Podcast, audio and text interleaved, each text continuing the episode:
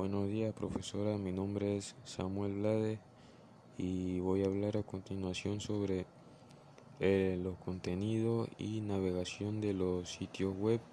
Voy a poner sus factores más importantes, cuáles son sus requerimientos y sus diversas ventajas.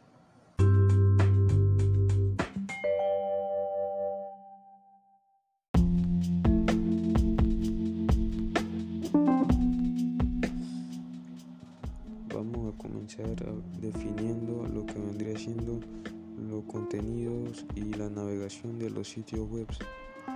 Es básicamente navegar por páginas, aplicaciones y sitios en internet. Los enlaces internos te conducen a diferentes páginas, mientras que los enlaces externos conducen a páginas en otro dominio. También mencionaré la cosa que necesitas para tener tu propio sitio web. La estaré mencionando y luego la definiré. Se necesita un nombre que es muy importante, eh, un diseño y el contenido. El contenido es probable que uno piense que es todo el trabajo que implica la elaboración del sitio y las vistas. A pesar de esto, redactar es una tarea tardada y difícil, la que uno tiene que enfrentar. Este, eh, este paso se podría valer la pena contratar a un profesional para que lo ayude a uno, en especial si el propósito de tu sitio web es vender algún servicio o producto. Eh, también podemos mencionar que las diversas ventajas y desventajas de tener un sitio web. La ventaja vendría siendo que son económicas, muy económicas para crearla. Su diseño es vistoso, incluyendo las imágenes y el texto, con lo cual queremos informar a los navegantes para así tener vista puede crear fácilmente sin necesidad de ningún tipo de programación especial.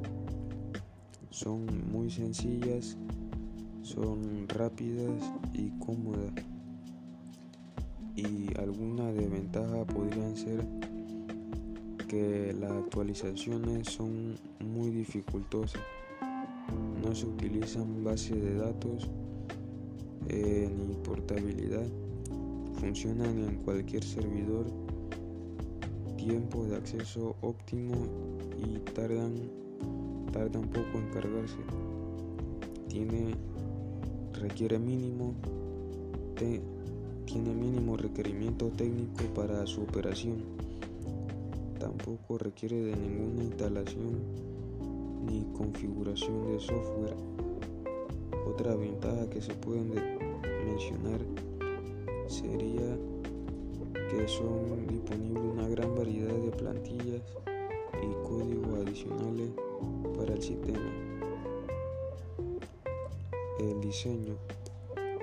Eh, todos los sitios que uno ve en internet tienen un diseño básico que tuvo que haber sido creado por alguien y cuando el diseño web es muy intuitivo el usuario que navega que navega por tu sitio eh, sin pensarlo dos veces se mete eh, esto es posible porque alguien se tomó el tiempo de diseñar de manera satisfactoria y fácilmente para satisfacer las necesidades del visitante.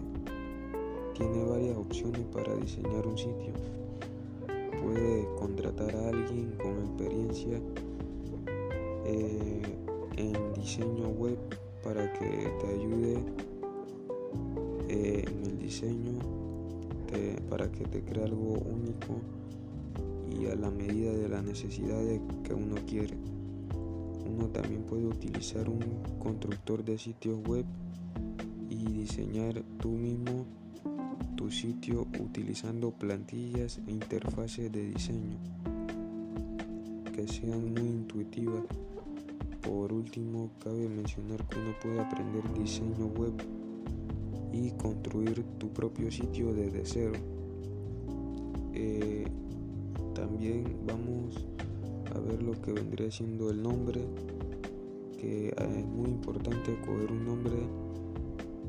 Eh, parece sencillo, pero para muchos, muchas personas termina siendo uno de los pasos más complicados. Eh, no involucra mucho trabajo tedioso, pero sí te exige a la persona que va a crear el sitio eh, una difícil decisión, ya que hay que elegir un nombre que sea creativo para atraer a la gente, por lo que es fácil eh, atacarse en este paso de elegir un nombre. Al elegir un nombre para el sitio web, eh, no es suficiente con, que suene bien el nombre, eh, también hay que especificarse en los demás pasos como vendría siendo el contenido, el diseño y muchas cosas más.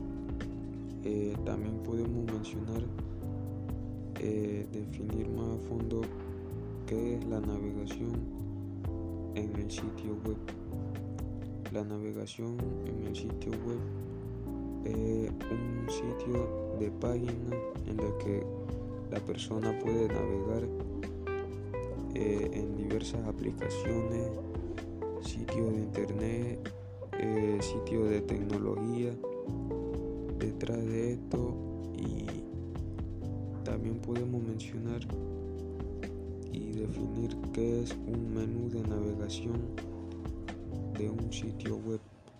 Un menú de navegación de un sitio web es un conjunto de enlaces que típicamente apuntan a páginas internas que se organizan en un menú. La mayoría de los sitios web es un conjunto de páginas en las que los visitantes sienten atraídos por ella. Ahora veremos qué es el contenido web. El contenido web se refiere básicamente al contenido textual, eh, auditivo o audiovisual publicado en tu sitio web o en el blog. Básicamente el contenido que uno publica en nuestro sitio. Además engloba cualquier elemento creativo, por ejemplo, los textos, las aplicaciones, las imágenes, los mensajes de correo electrónico, algunos datos, servicios electrónicos, archivos de audio y video y muchísimo más.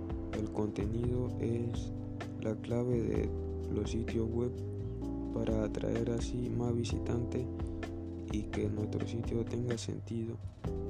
El contenido debe ser atractivo y organizado para la navegación del visitante.